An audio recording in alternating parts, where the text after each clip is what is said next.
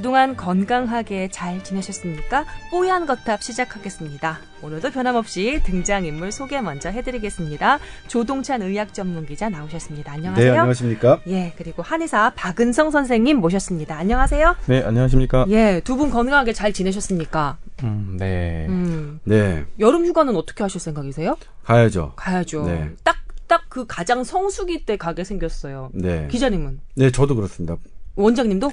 저는 딱히 뭐 휴, 휴가를 가지는 않을 것 같아요. 어, 애기들이 네. 서운해하지 않을까요? 근데 그래서- 너무 갓난아이가 있어서 그래서 그러려나? 할머니 집으로 지금 휴가 계획을 세고 있어요. 아, 아이디어입니다. 예. good 아이디어입니다. 휴가인지는 모르겠지만. 어, 언젠가 기사 나온 걸 보니까 저희가 이- 우리 셋 모두 여름 휴가 계획을 세운 이제 8월 초 딱 그 일주일에 우리나라 휴가 떠나는 사람들의 40% 이상이 네. 예, 계획을 하고 있다고 음. 하더라고요. 그래서 그 최근에 할 이제 것 보니까 같아요. 기사를 보니까 음 제주도 그러니까 국내 여행 제주도 여행을 비교를 했을 때 네. 평소에는 이제 뭐 한 123만 원 정도가 든다면 음. 성수기 때 똑같은 조건으로 하면 네. 한 160만 원 정도가 더 되는 음, 그리고 음. 동남아도 그렇더라고요. 두, 이두 배가 넘더라고요. 성, 네. 성수기 때의 비용은. 성수기 때. 음. 근데 제주도도 제가 저번 달에 한번 찾아봤거든요. 그러니까 서- 추석 때. 추석이 벌써 뭐 꽤 많이 남았잖아요. 음. 근데 해도 벌써 비행기편 하나도 없어요. 다 그때 제 제주도로 가려고 이제 휴가 계획을 다 세우시는 것 같더라고요. 그러게요. 네. 저도 사실은 한 7월 중순쯤에 가고 싶었는데 일정을 짜다 보니까 이렇게 가장 붐비고 가장 비싼 성수기에 갈 수밖에 없게 됐어요. 안타깝긴 하네요. 관련해서는 저희 프로그램 말미에 또 1차 고지할 예, 내용이 있긴 한데 여러분들에서도 살짝 지금 벌써 눈치를 채신 분들도 계시고 하지만 넘어가도록 하겠습니다. 자, 여러분의 건강 지킴이 뭐 이렇게 말씀드리면 좀 그 약간 너무 뻔한 표현 같긴 하지만 그래도 어 그 누구보다도 어, 정제되고 또 가장 검증되고 그리고 정서적으로 가장 깊게 개입이 된 에, 그런 의료 상담 해드리고 있다고 자부하고 있습니다. 뽀얀 거탑 많은 사랑 바랍니다.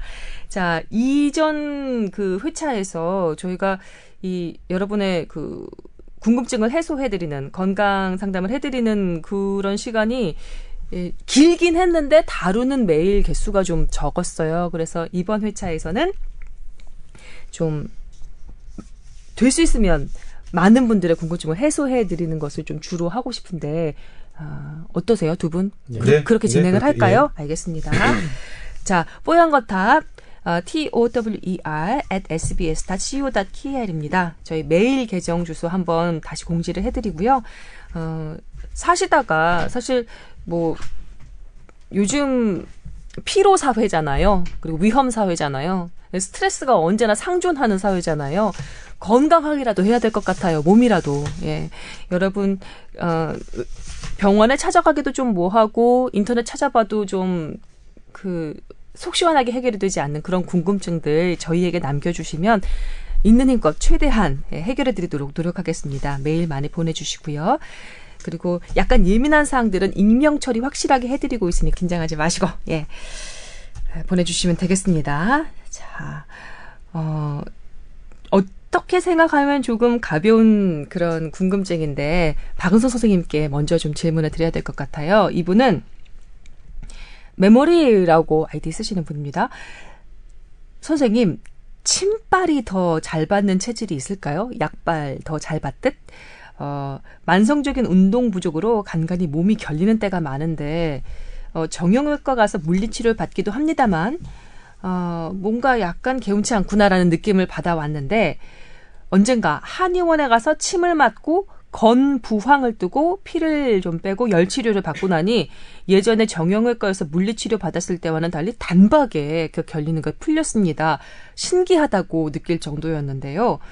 이렇게 침 치료나 아, 이런 한의 치료가 잘 받는 체질이 따로 있는 건지 궁금합니다라고 사연을 주셨습니다.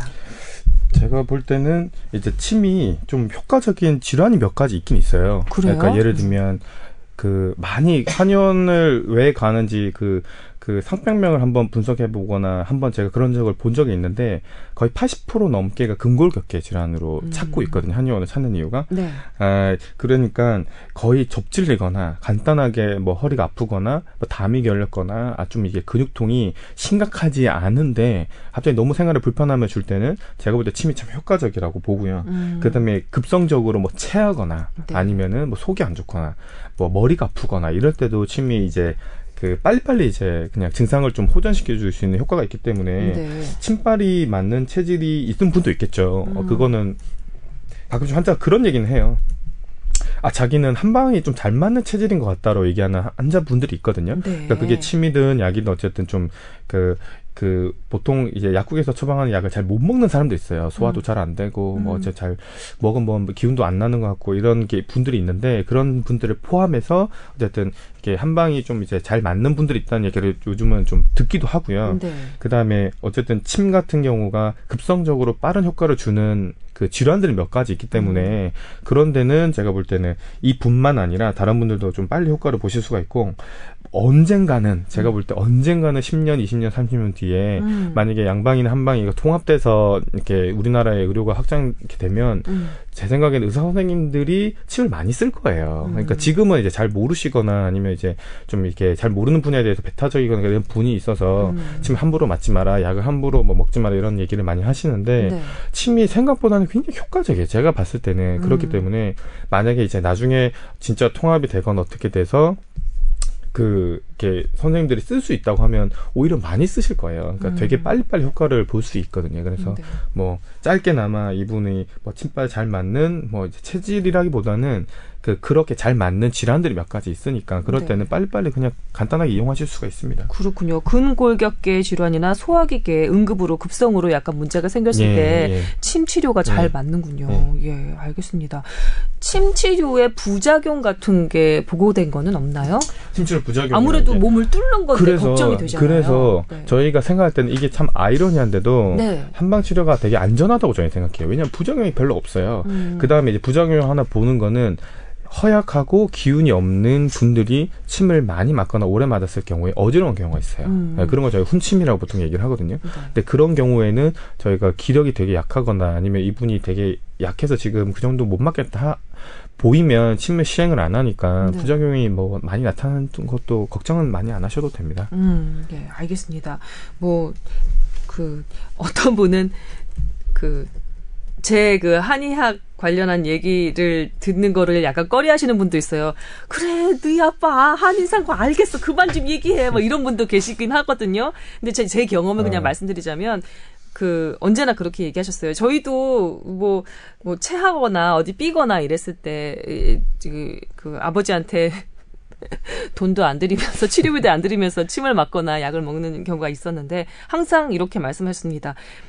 어, 아프면 자. 음. 자도 안 되면 약 먹자, 탕약 먹자. 그도 안 되면 침 맞자. 음. 침도 안 되면 사혈하자. 음. 이렇게 말씀하셨거든요.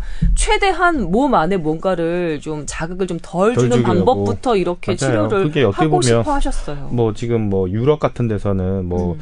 이렇게 이렇게 허브나 이런 게 발달된 독일 같은 데는 거의 약을 잘 안 쓰고 일단은 운동해라, 쉬어라, 음. 아니면 좀 걸어라 이런 걸로 일단 시작하고 네. 그 다음에 낫지 않으면 허브차를 일단 뭐 페퍼민트라던가 음. 뭐 약을 준다 음에 그것도 낫지 않으면 이제 약을 처방한다고 하더라고요. 네. 어떻게 보면 참 그게 동양적인데 지금 서양에서 먼저 그렇게 하고 있는 거 보면 음. 이게 아마 그러나 의료계에서는 어떤 면으로는 반기지 않을 것 같기도 한 것이 침이나 이런 그 생활에서 예방하거나 약간 대중적으로 치료하는 방법은 사실 돈이 안 돼요. 음, 그잖아요.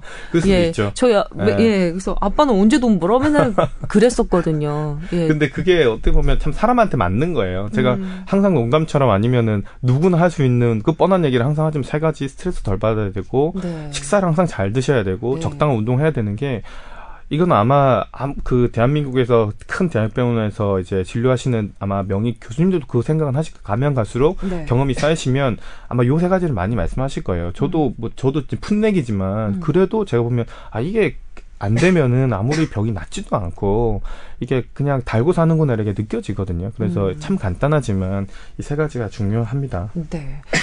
그렇군요. 일상의 조화와 균형, 식생활과 뭐 수면 그 휴식과 그리고 운동 이런 거의 조화와 균형이 가장 중요하다는 생각을 늘 하게 됩니다. 제가 뽀얀거탑 여기 이 진행을 오래 하면 할수록 그런 생각을 더 많이 하게 되는 것 같아요.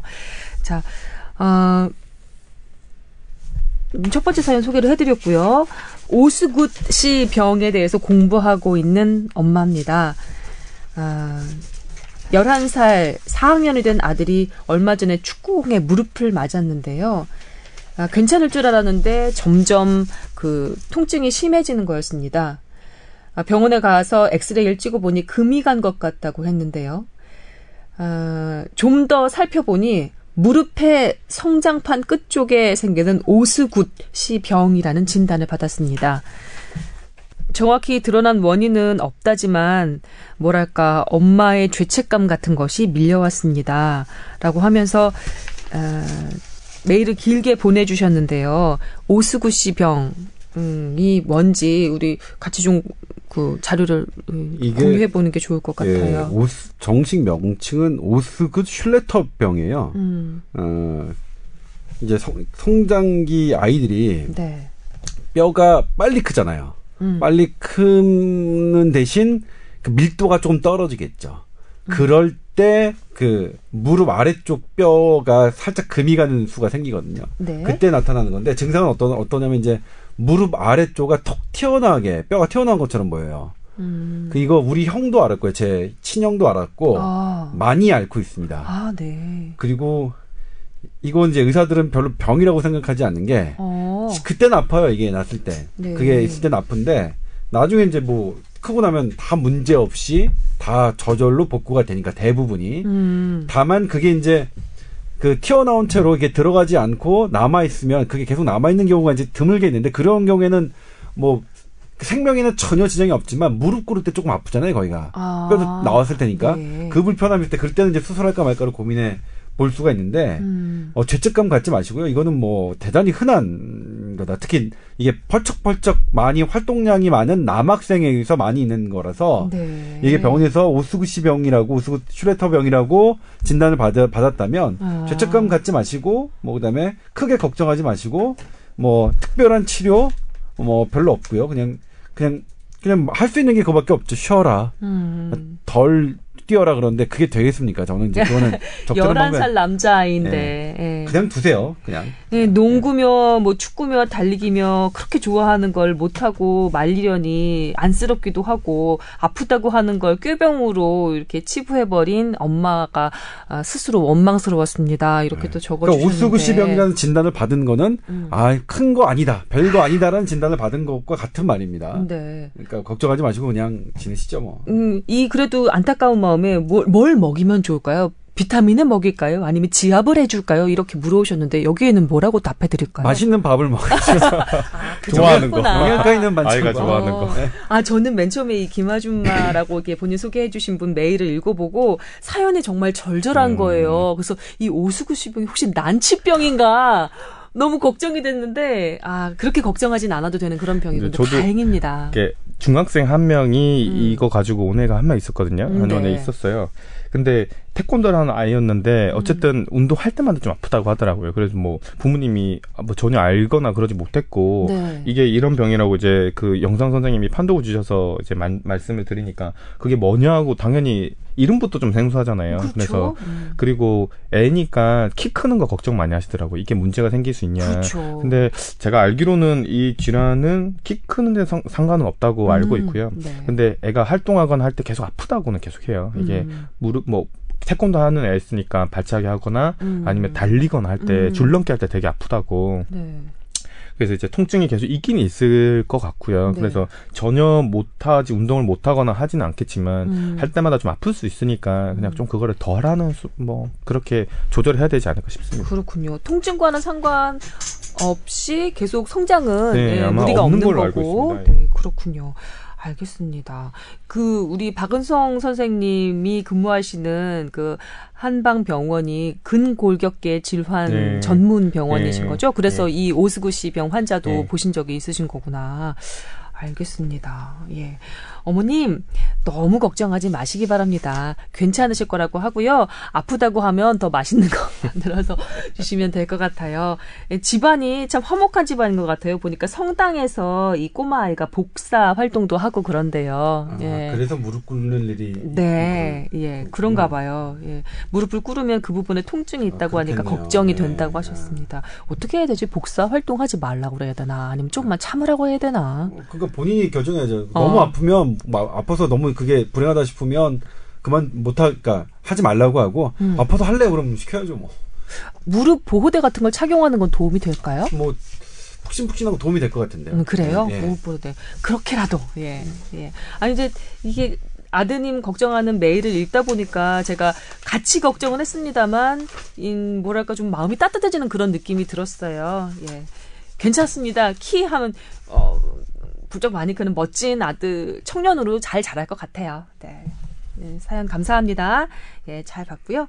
그리고 다음으로 넘어가겠습니다.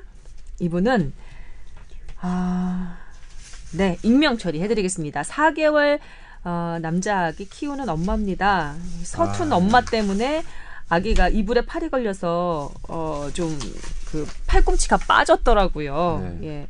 팔꿈치 위주로 엑스레이를 글쎄 10장이나 찍었습니다. 아. 4개월밖에 안 된 아이를. 저... 근데 좌우 양쪽을 다 찍더라고요. 어, 질문 드리는 것은 진료 위에서 어쩔 수 없었지만 방사능은 축적이 된다는데 이렇게 어린 아기가 엑스레이에 노출돼도 되는 건지 1년 안에 노출돼도 괜찮은 엑스레이 촬영 횟수는 어느 정도가 어, 있을지 알려주세요라고 적어주셨습니다. 일단 이 풀도 엘보라고 하는데요. 저도 그러니까 풀델보는 많이 인턴 때 음. 이렇게 교정하는 법을 많이 해요. 근데 제 애가 세 살 때 택시를 타다가 이게 급하게 저희가 타려다가 이제 걔를 밀어넣다가 그때 팔꿈치가 빠졌거든요. 음, 저희 딸, 애가. 예. 예. 예.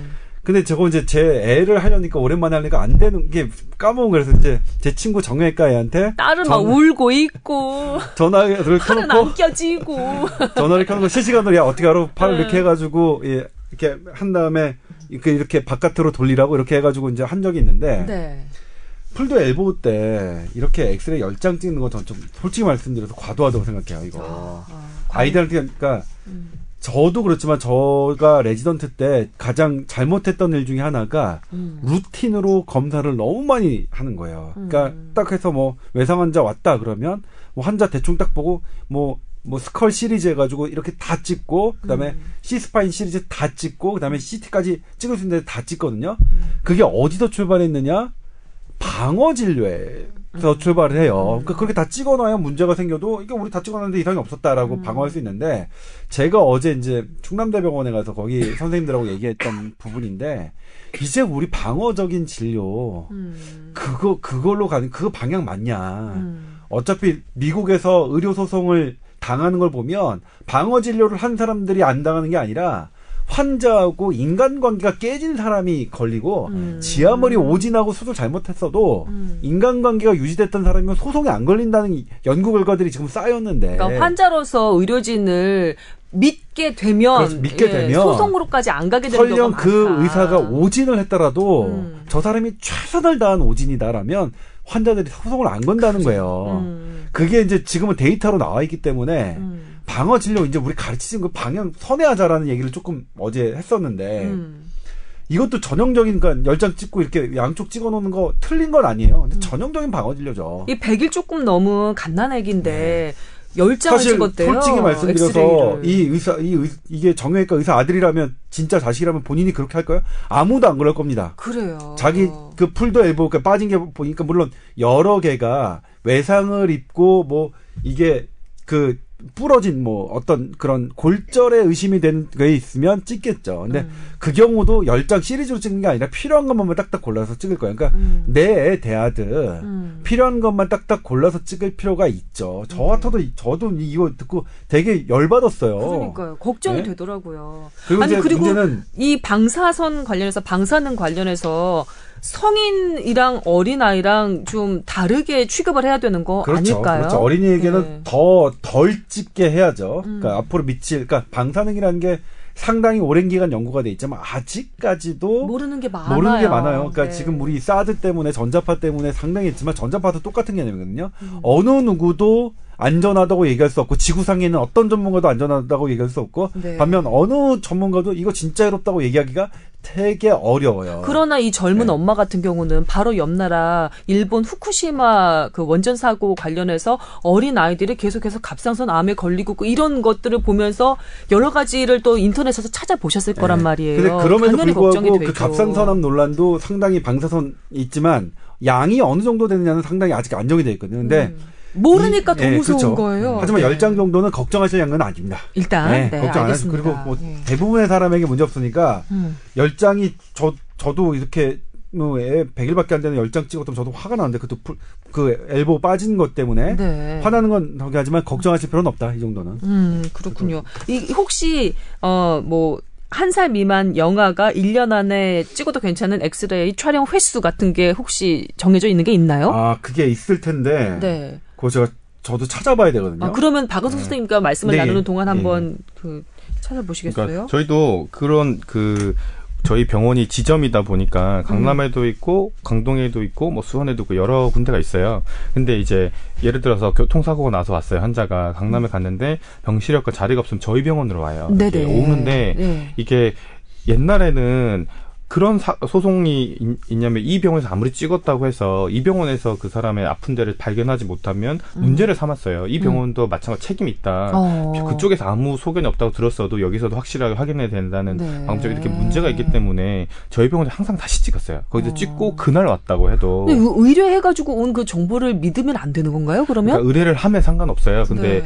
다른 법적으로는 다른 병원이다 보니까 아. 이게 또 환자 종이 동의 뭐 아니면 CD를 복사해야 되는 이제 뭐 그런 문제가 있어 서 있어서 했는데 네. 어느 순간부터 저희 그 영상의학과 그 담당하시는 선생님이 음. 찍지 말자 이제 음. 그쪽에 한번 찍었으면 음. 이제 문제가 있으면 그쪽에 뭐 CD를 달라고 해서 하지 현재한테 여러 번 찍게 하는 거는 또 콧날 할게 그게 아무리 이제 마찬가지로 방어 진료거든요. 그게 음. 여기서 문제가 생기면 조금 발견 못하면 그걸 갖다가 이제 소송을 걸고 할 수 있으니까. 음, 환자 입장에서는 아무리 미량의 네. 방사능이라도 네. 걱정이 네. 되거든요. 네. 그래서 그걸 하지 말자고 네. 하는 보면 어느 정도 이제 그런 게 좀 분위기가 바뀌고 있는 것 같긴 해요. 음, 예. 그렇군요. 예, 저 찾아봤는데 이게 자료가 너무 많아서. 네. 근데 일단 뭐냐면 그 허용 기준치 같은 경우에는 여기 종사하는 사람들에게는 있더라고요. 그러니까 음. 그러니까 연관 허용 기준치가 딱딱딱 돼 있는데 개인에게는 그렇지는 않거든요. 개인은 어쨌든 방사선을 찌는 게 반드시 필요하기 때문에 하는 거니까요. 음. 그래서 근데 열 번은 어쨌든 그 뭐 종사자의 적이라면 이거는 들어가진 않아요. 10회 음. 정도는 아이들도 이제 안 들어갈 것 같긴 한데, 그러니까 걱정하실 여기서 종사자라는 네. 것은 뭐 방사선과 그렇죠. 예, 선생님들, 선생님들 어. 뭐 그걸 취급하시는 분들 네. 그런 분들에게는 이제 이게 해가지고 연간 얼마 정도를 뭐 하지 않아야 되고 5년 동안 얼마를 넘지 않아야 되며 이런 음. 것들이 있는데 법으로 규정돼 있는데 개인에게는 법으로 규정되어 있지는 않습니다. 개인은 어. 전부 다 환자 그, 입장에서는 그, 더 궁금할 수도 있는데 네. 사실. 근데 아무튼 지금 보면 이 엑스레이 한 장 같은 경우에는 대단히 낮아요. CT CT의 200분의 1 정도밖에 안 되니까 어. CT를 애가 한 번 찍을 수도 있잖아요. 음. 근데 한 번 찍어도 그게 커, 커다랗게 문제가 안 되니까 네. 방사선은 CT의 200분의 1이니까 10장이면 뭐 음. 그렇죠 이뭐 엑스레이를 200번 찍어야 엠, 어, 그렇죠 CT 한 하나니까 CT 하나 찍은 10장 정도 찍은 거니까 걱정하실 내용은 아니다. 음. 그럼에도 불구하고 이렇게 애한테 10장을 찍는 거는 어, 전 되게 되게 화가 나는 음. 상황이다. 그렇군요. 알겠습니다. 그 한번 그 풀드 엘보 되면 팔꿈치가 빠지면 계속해서 이렇게 좀 빠지는 경향이 있지 않나요? 아니 그렇지는 않다고 되는데 그게 이제 처음에 한 번 빠진 거하고 반복적으로 빠진 거하고 좀 다르다고 돼 있어요. 아, 그래요? 그러니까 여러 번 빠진 사람들은 어 더 하는데 음. 한번 정도 빠진 뭐 그렇게 이게 반복적으로 빠지는 건 아니고 어깨가 좀 그런 경우도 있고 어깨 빠진 경우도 음. 어 어깨가 한 번 빠지면 좀 그러니까 구조적인 문제 때문에 빠졌을 가능성이 있어서 습관적 탈구 탈골 네 음. 그런데 여기는 아마 풀드엘보는 아기 때 그런 거는 네. 잘못된 자세나 어떤 잘못된 행동 때문에 그러니까 그렇게 빠지는 경우는 음. 그렇게 반복해서 빠질 거를 걱정하실 필요는 없을 거예요. 네. 제가 왜 그 질문을 드렸냐면 여기 보니까 이 어머님도 서툰 엄마 때문에 아기가 고생해서 너무 속상하신 거예요. 아, 저도 유유라. 저희 애를, 네. 저희 애를 태, 택시 빨리 태우려고 막 밀어넣다가 어, 제가 급한 일이. 어. 그래서 혹시라도 이 팔꿈치 빠지는 것이 습관성이 될까봐 걱정하실 네. 것 같아서 아니, 제가 아니, 대신 질문해드렸습니다. 예, 괜찮답니다, 어머님. 예. 예. 아이고 이게 아기 키우는 게 보통 일이 아니어가지고요. 엄마들이 스트레스가 장난이 저는 아니에요. 밀어서 빠졌지만 저는 죄책감이 있어요. 제가 뭐냐면 어, 죄책감이 없어. 아니 그때 이것도 문제 아닌가요? 저희 빨리 가야 돼 늦어서 어, 빨리 가야 수도 있지 뭐, 뭐 이런. 제가 네. 일부러 제 사랑하는 딸에게 네. 손상시키는 마음이 어, 전혀 그건 아니죠. 그러니까 예, 뭐 실수인데도 가슴이 아픈 게 이게 부모 마음이죠 뭐. 우리 네 자녀의 그 아버님인 박은선 선생님께서는 그러니까 저희는 둘째가 아, 네. 이게 발이 한 번 두 번 빠진 적이 있거든요. 근데 아. 이게 어린이집에서 두번 빠졌어요. 아, 그러니까 더더 좀 이게 그러니까. 있잖아요. 그러니까 말씀하신 것처럼 집에서도 잘못 잡다 빠질 수도 있어요. 음. 근데 그거는 또 그냥 근데 어린이집에서 그랬다고 하니까 기분이 음. 별로 안 좋은 거예요. 그렇죠. 아니 그걸 왜 왜를 그렇게 싹짝이 잡아당겨가지고 그러냐. 뭐 이런 좀, 근데 뭐, 뭘 티를 낼 수가 있나요? 근데 지금은 괜찮죠? 네, 둘째? 이게 잘 빠지고요. 잘 음. 빠지는데 또 이제 병원 병원 가서 이렇게 말씀하신 거 맞춰주면 또 금방 괜찮으니까 음. 또 이제 너무 걱정하실 필요는 없, 을것 같습니다. 네, 알겠습니다. 자, 이분은 두바이에서 애청하는 청취자입니다. 오, 라면서 사연을 오, 보내주셨습니다. 네, 네, 두바이에서 뻗어나가는 뽀얀거탑입니다. 예, 머니볼 최종 의견, 예, 열심히 또 해주시면서 저희도, 네, 네, 이게 뭔 얘기인지 모르겠네요. 자, 두바이에서 애청하는 청취자입니다. 아, 어느 그, 저 매체에서 나온 기사 중 구강 청결제로 발톱 무좀 치료가 가능하다고 나왔던데 맞는 내용입니까? 이거 저희 남편도 어, 자기 그거 들었어? 구강 청결제로 어. 암내도 이렇게 치료가 되고 그 다음에 이렇게 보내오셨어요. 사진까지 어. 보내오셨어요. 그런데요. 예, 발톱 무좀도 치료가 되고 그런다고 예, 해오셨는데. 근데 문제는 어떤 분은 발을 구강청결제에 담궜더니 발톱색이 구강청결제 색깔로 이렇게 착색이 됐다고 하면서 사, 사진을 보내오셨습니다. 돈안 드리고. 돈안 드리고. 보세요. 이거 이렇게 색깔이 아, 네일 아트를. 청록색으로 됐어요. 네. 근데 이분이 남자분이어서 아, 발가락 위쪽에 털이 아주 부성하십니다. 이걸 아, 못 보여드리는 게 참 그러네요. 네. 어, 어떻게 생각하세요, 두 분? 제가 이게 참 이게 따라가기가 되게 어려워요. 그래서 네.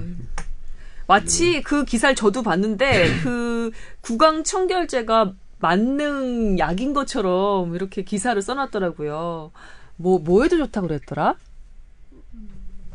뭐 무좀에도 좋고 그 다음에 뭐 액취증에도 좋고 또 뭐, 뭐였더라. 하여튼간 그런 식으로 여기저기 쓸모가 많다고 그렇게 적어 놨더라고요.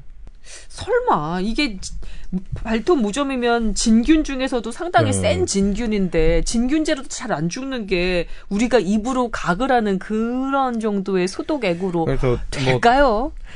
뭐, 뭐 제가 잘은 모르지만 어쨌든 궁합처 그뭐 예를 들면 말씀하신 것처럼 무좀은 진균 뭐 이, 런 원인으로 생긴다고 보고 다른 거는 또 이제 다른 원인이 있을 거 아니에요. 뭐 액취증이든 뭐 다른 것도 다른 이제 원인이 있을 건데 한 가지로 다 잡는다는 건 사실은 좀 이제 어불성설이지 않을까 이런 생각 들고요. 아, 그 한방에서는 무좀 같은데 네. 그러니까 약을 쓰긴 써요. 이게 어떻게 쓰냐면 외, 외용약이 참 발달이 잘 안 돼 있는데 음. 피부 아토피나 아니면 이게 무좀 같은 게 있을 때는 탕약이 있어요. 탕약을 이제 음. 물에 뜨거운 물에 풀어서 거기 네. 좀 담궈두게 하거든요. 네. 이제 그렇게 치료를 하긴 해요. 그러면은 음.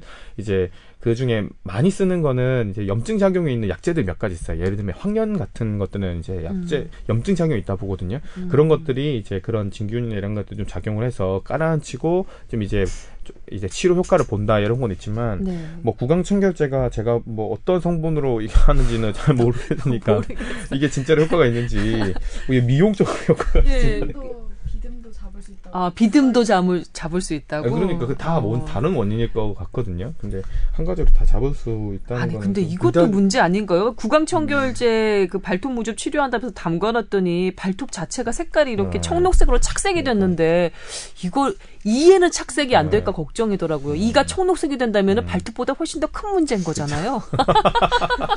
개성 있는 어, 사람이 되는 거죠. 개성 있는 사람이 되는 거죠. 네. 발톱 털이 네. 이렇게 무성한데 색깔은 페디큐어를 청록색으로 음. 했어. 더군다나 무광으로. 어. 아, 이렇게 웃으면 안 되는데 자꾸 웃어서 죄송합니다. 네. 좀 그럴 것 같아요. 어쨌든 이게 다 잡는 거는 문제가 있지 않을까요? 발토무즈 치료 방법은 어떻게 있을까요? 좋은 방송 늘 고맙게 듣고 있습니다. 라고 하셨습니다. 결국 궁금한 거는 발토무즈 치료 방법이었나요? 일단 구강 청결제가 상당히 논란이 있었던 물, 그 약품이네요.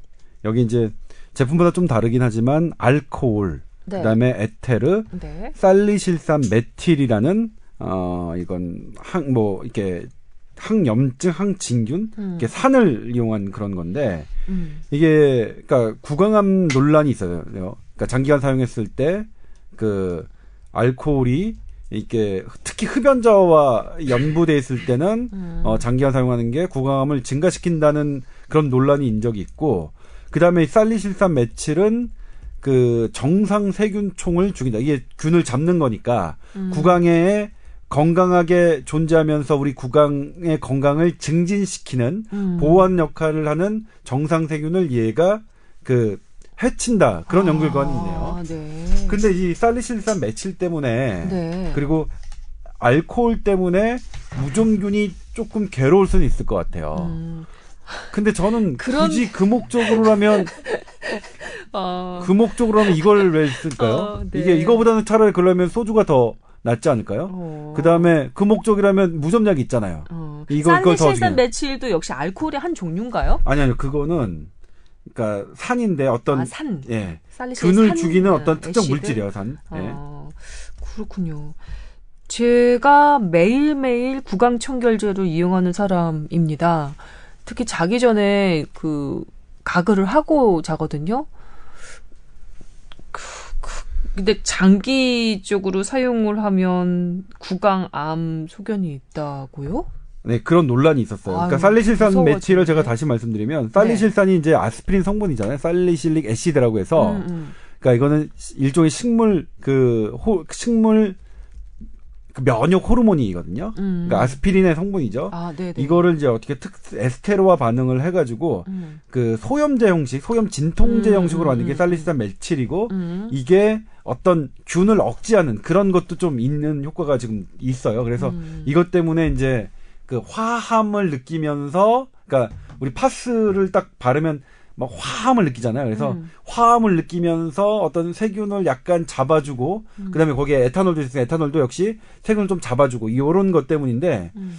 그렇다면 이제 물론 당연히 무좀균도 얘가 좋아하진 않겠죠. 무좀균은 그렇죠. 어느 정도 억제하는 기능이 있을지 모르겠지만 음. 제 생각에는 가능할 것 같지 않네요. 그런 목적은 뭐하러 이걸 쓸 이유는 있을까요? 무좀약을 하면 되죠. 착색시키려고 발톱에. 아, 이거 웃으면 안 되는데 정말 죄송합니다. 아, 발톱 무좀은 일반 그 발 무좀보다 더 치료가 어렵습니다. 네. 그래서 좀 더 신경을 써야 됩니다. 발 음. 건강에. 음. 그냥 바르는 발톱 무좀 그 이제 그약 네. 같은 거 쓰면 예. 될까요? 예. 예. 다른 방법은 음, 나온 건 거의 없고요. 다른 방법은 뭐 더 친해지면 약... 말씀드릴게요. 아, 아, 먹는 약 있어요. 먹는 아, 약. 먹는 약도 예, 있어요. 저 예전에 내과 인턴 돌 때, 네네. 어 일주일 동안 그 구두를 벗기가 되게 어려운 시절이 있었는데, 아이고. 바로 무좀 생기더라고요. 그러니까 오. 어. 그때 이제 제가 피부과 선배 그 형한테 딱 찾아갔더니, 네. 야. 너 발 자주 씻을 수 있어? 그랬더니 아니요. 그랬더니 너 규칙적으로 식사할 수 있어? 그러니까 아니요. 아니요? 응. 그러면 위험하지만 펄스 세라피를 해보자 해가지고 원래 그 약이 간독성이 좀 있어요. 어. 먹는 무좀 약이 그래서 아. 그 간에 대한 그 평가를 하, 면서 조심스럽게 쓰는 약인데 음. 그 선배형은 저를 마루타처럼. 근데 임상 대상으로 본 거예요. 그런데 바로 나왔어요. 아~ 그 효과는 봤어요. 근데 그 형 간은 망가지고 발톱 저한테만 그렇겠죠 그 형이. 네? 그 형도 아, 나중에 이제 전문의 시험 보면서 아 네. 내가 동찬이한테 진짜 잘못했구나 이렇게 어, 하셨어요. 그 형이 2년 차 때 제가 이제 그 아. 그 형한테 진료를 받았는데. 네. 그럼 그러면 안 됐어요. 나중에 알고 깜짝 놀라서 그렇게 쓴 약이 어, 아니던데. 네. 아, 그렇군요. 먹는 약도 있기는 하군요. 네. 아, 참 이게 좀 뭐랄까 뭐 크게 생명에는 지장이 없지만 여러 가지로 성가신 그런 질환이어서 이렇게 한번 또 좋다는 기사가 나오니까 구강청교제로 발톱 착색 한번 해보신 모양인데 예, 지 양해 주시면 좋을 것 네. 같습니다. 예, 별로 그렇게 효과가 없다는 게 중론이네요. 음, 이 어떻게 해야 될까? 마무리를 어떻게 해야 되지? 뭐, 재미 재미삼을 한 번으로 하셨으면 그래요. 어, 예. 예. 저기 발톱이 다 자랄 때까지 기다리셔야 되나?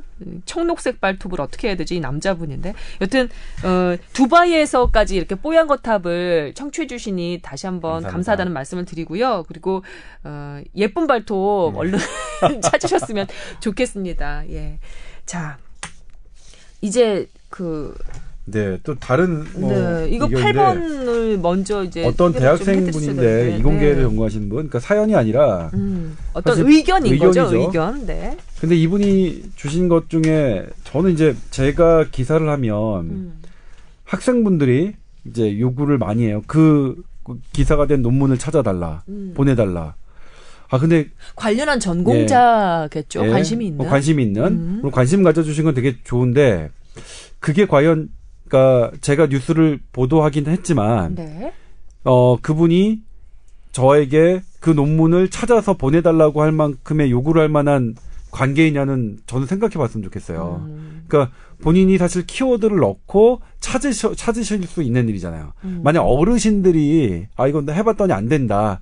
이그 좀 더 자세히 알고 싶다 하는 것과 음. 젊은 학생들이 음. 그냥 어, 취재한 기자에게 메일 보내서 그 논문 저한테 보내주세요. 이렇게 하는 건 조금 다르지 않나. 네. 어, 그러니까 예를 들어서 우리가 어떤 비법 냉면집 있어요. 음. 그 집에 딱 메일 보내서 그 냉면 그 집에서 뭐 맛있게 먹었는데 음. 그 냉면 어떻게 만들었는지 그 관련된 비법 저한테 메일로 보내주세요. 육수 비법을 메일로 보내달라. 뭐 그렇게 할 수도 없는 거 아니에요. 어. 물론 그건 아니지만 네, 네. 그래서 어, 대부분의 기사는 제가 그래도 CG나 이런 거 할 때 단서를 달아 놓습니다. 시카고 대학이든 뭐 어디든 그러면 시카고 치고 거기에 대한 영어 단어를 딱 치면 논문으로 검색이 돼요. 음. 그리고 뭐 그렇거든요. 그다음에 이제 논문이 수많은 논문 중에 어떤 걸 기사로 채택하느냐를 음. 질문하셨는데 그거는 그건 사실 기자님만의 노하우인 거죠. 그리고 저희 회사의 영업 비밀이죠. 그게 얼마나 어려운 문제예요. 그러니까 그렇죠. 정말 어렵습니다. 그러니까 제가 제일 저희 이진에게 되게 많이 충고하는 게 음, 여기서 이진이라 하면 남지훈 기자죠. 네, 네. 남지훈 기자 충고하는 게 논문 하나를 봤다고 해서 그게 기사라고 생각하지 마. 음. 논문을 기사로 역 하는 게 저도 많이 했던 오류인데 음, 음. 되게 좋은 방법이 아니에요. 그러니까 현상을 그러니까 사회 현상을 계속 끊임없이 들여다보고 네. 그 사회 현상을 현대 의학 과학은 어떻게까지 왔느냐 음. 이걸로 들여다봐야지 엉뚱의 논문을 가지고 사회 현상을 끼워 맞추려 하는 거는 현상 자체를 왜곡시킬 수 있거든요. 그래서 음. 지금 이렇게 질문하신 거는 정말 없다. 저도 10년 동안 계속 싸워오면서 음. 했던 거고 또 하나가 뭐냐면 이게 SBS가 저 혼자만 되는 게 아닙니다. 저희 그, 그, 의학팀의 기자와 저희 데스크와 저희 부장과 국장, 이렇게 팀, 그리고 저희 편집회의를 통해서 결정되는 거라서, 네. 이게 어떤 거는 기사가 되고 어떤 건 기사가 안 되느냐, 음. 저희 SBS의 노하우 정말 어렵습니다. 그리고 네. 계속 저희가 실력을 쌓아가면서 하는 거고요. 음. 근데 그러면 그렇게 종편 프로그램, 건강 프로그램에서 논문 갖고 하는 것과 뭐가 다르냐?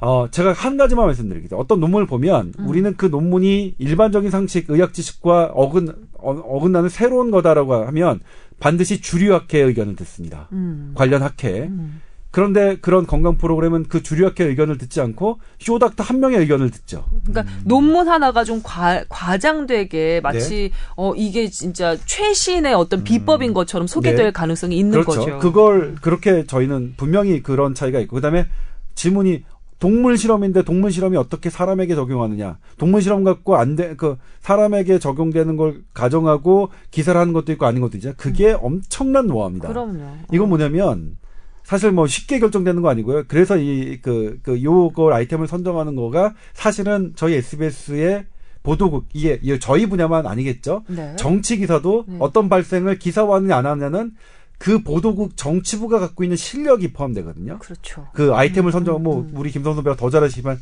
뉴스 8시 뉴스에 어떤 걸 다룰 거냐의 문제잖아요.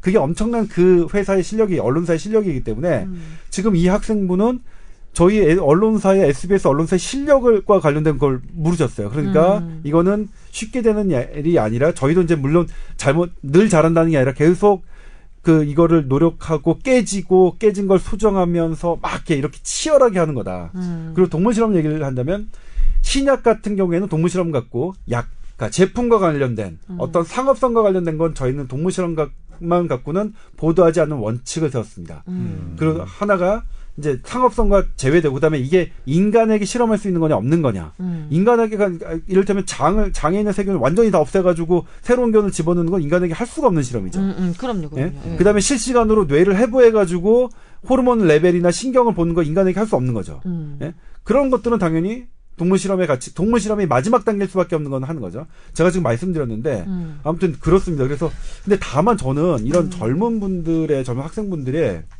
어 그러니까 이게 저라면 못했겠다. 제가 학생 때는 감히 못했게 제가 찾아보고 최선을 다해서 이렇게 조금 더 조심스럽게 하는 해야 되는 부분을 저는 음. 조금 느껴서 음. 그런 부분에 대한 좀 말씀을 드리고 싶으니까 기사에 대한 관심 되게 그 감사하고 그렇죠, 그런데 그렇죠, 그렇죠. 하지만 질문이라는 게 부분이 상당히 이게 어렵다. 우리 SBS가 갖고 있는 실력이고, 그렇죠. 그러니까 음. 실력이고, 그 아직 뭐 완벽하진 않지만 계속 교정해가는 부분이고 이런 부분이 사실은 이게 정수다. 근데 정수인 부분을 지금 하셨는데 이걸 한마디로 그래서 이거 이걸 어떻게 결정됩니까라고 하는 거 그때 그때마다 엄청나게 다르죠. 그리고 예. 보도국에 사실 한 20명 정도가 제 기사 갖고 제가 발전 거 같고 근거 같고 이게 계속해서 토론 토론을 토론하고 이렇게 결정되는 나중에 거예요. 이제 저기 결정이 되는 거니까 덧붙여서 그러니까, 말씀을 드리자면 지금 이제 사연을 보내주신 분은 저희 뽀얀 거탑을 매우 애청하시고 그 다음에 집중해서 고맙습니다. 들으시는 네. 분이에요. 그리고 상당 부분은 저희와 함께 그 의견을 공유하고 싶어하는 그런 네. 내용을 적어주셨습니다.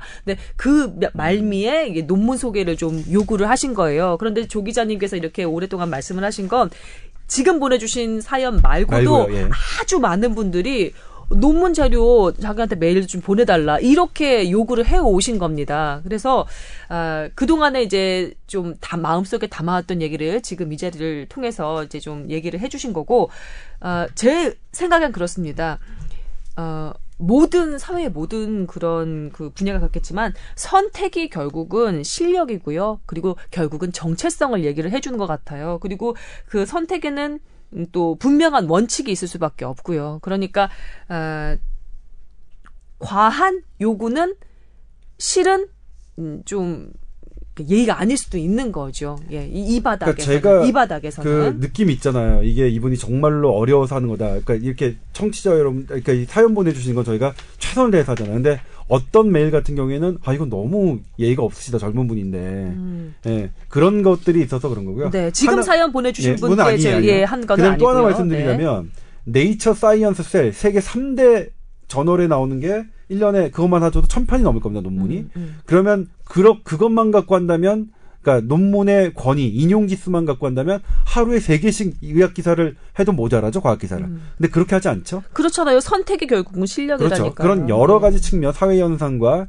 이것이 갖는 그 저기 그다음에 메시지 이런 것들을 하는 거라서 그렇게 쉽지 않다. 그래서 저는 뭐냐면 하나가 이제 딱 이분이 말씀하신 게 걸렸던 게 하, 제가 종편하고 그 비교 그런 건강 프로그램하고 비교되는 건 와, 접근 방식과 제가 온몸으로 다르게 하고 있는데 음. 그런 부분 이제 비슷하게 이제 보일 수도 있겠구나 할 때가 되게 조금 속상하고 또 하나가 뭐냐면 종편에 있는 쇼닥터들이 지금 공중파에 장악해요. 음. 그러니까 말, 말 잘하고 그분들이 이제 방송 능력이 뛰어나니까. 음. 근데 건강 정보는 방송 능력과 별개의 다른 무언 잣대가 있어야 되는데 네. 방송 능력만 갖고 그 사람이 말하는 건 내가 보기엔 아, 오늘 아침에도 보고 왔는데 어 너무 쉬쉬해요. 음, 너무 쉬쉬해요. 너무, 예, 너무 욕 나올 거야. 그러니까 이를테면 모든 질병을 음식으로 해결하는 그러니까 음. 지금 오히려 그러니까 음식이 되게 중요하긴 하지만 네. 모든 질병의 약이 음식인 것처럼 하는 게 오히려 지금 더 문제거든요. 근데 음. 오늘 저희 회사의 방송에서도 저 그걸 보고 와서 음. 너무나 진짜 아,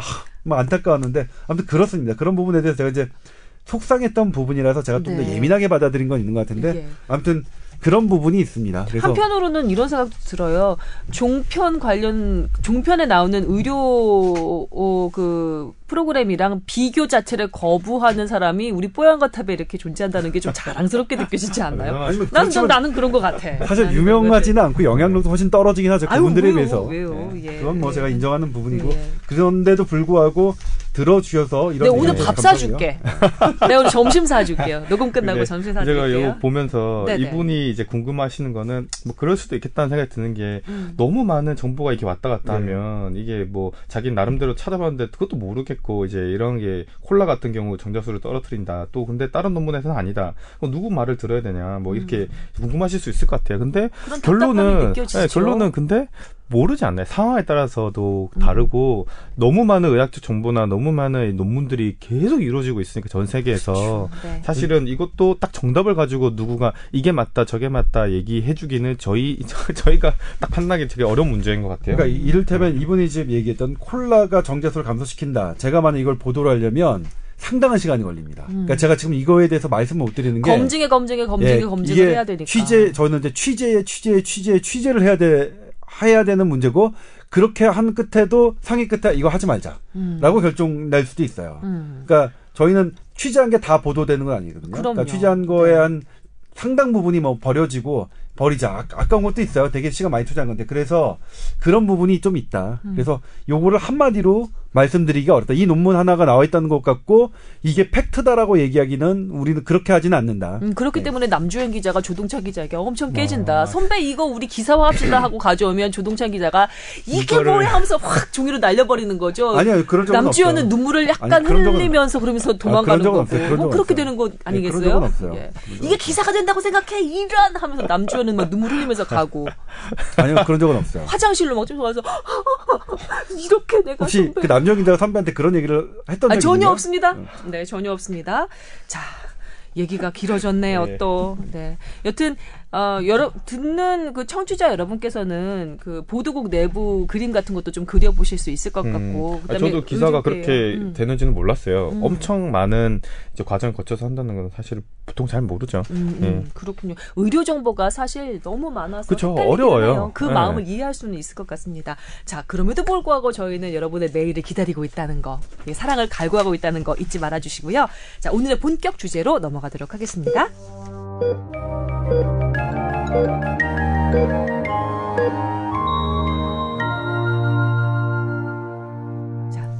박 선생님이 발제하시는 네. 거죠 오늘은? 네.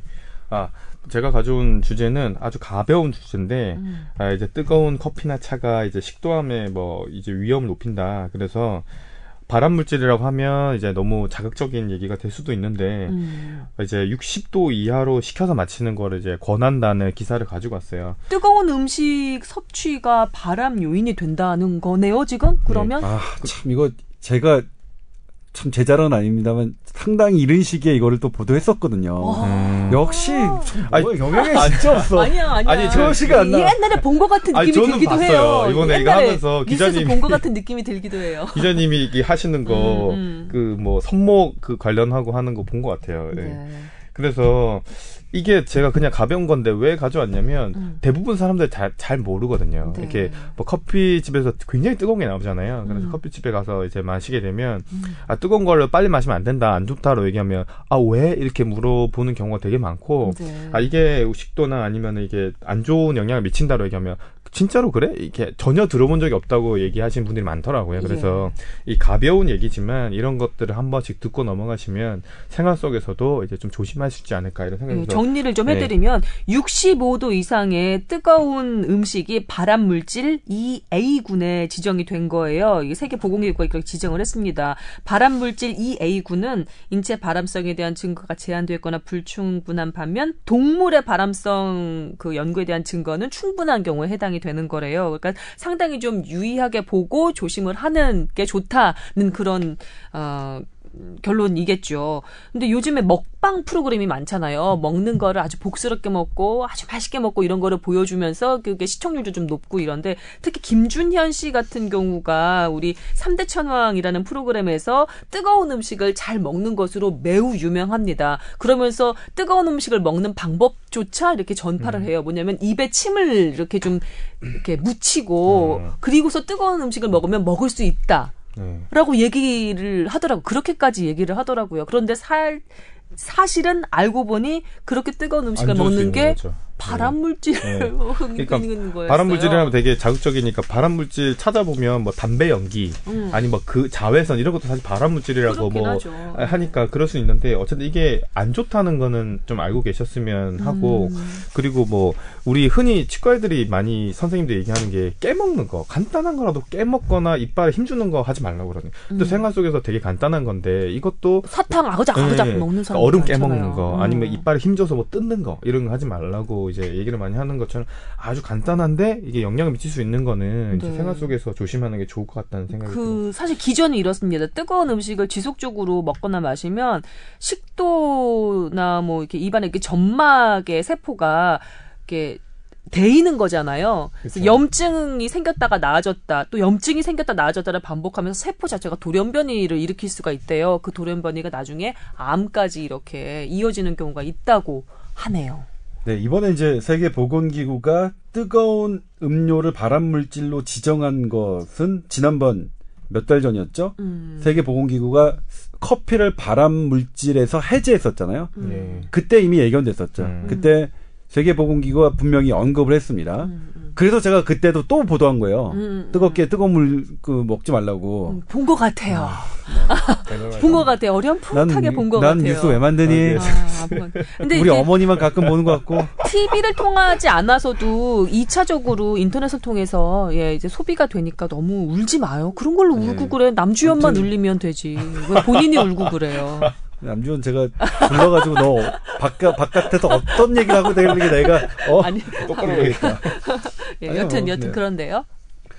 근데 이제 그때 커피를 해제하면서 음. 하나가 이제 뜨거운 음료에 대해서는 어, 우리가 어. 들여다보고 있다. 뜨거운 음료가 식도암을 일으킨다는 연구 결과가 제법 많이 모아지고 있어서 음. 그렇게 언급을 했습니다. 그래서 커피가 발암물질에서 해소됐지만 음. 뜨거운 커피는 그래서 또다시 발암물질로 아. 지정될 수 있다는 얘기를 그때 음. 됐어요. 그러니까 아. 그건 뜨거운 음료는 단순히 물뿐만 아니라 커피뿐만 아니라 단순 물, 무슨 녹차, 무슨 마테차 이런 거다 음. 종류와 상관없이 뜨거운 온도 자체가 네. 발암물질로 어, 가능성을 우리가 보고 있다. 지정을 검토하고 있다 그때 얘기했고요. 네. 그 검토한 대로 한 거. 근데 모든 연구 결과가 그렇게 그 나오고 있어서 그러니까 80도 이상이면 8배, 그 다음에 60도 이상이면 뭐 4배 이 정도의 연구 결과가 되게 제법 쌓였어요. 그래서 음. 이건 뭐 불가 뭐뭐 뭐 했다 불가피하다. 그래서 저도 뜨거운 거를 좀 제법 잘 마시는 편인데 음. 어 식도암이 드물긴 하지만 저도 이제 되게 주의를 해야겠다는 생각 들었고요. 음. 먹방에서 뜨겁게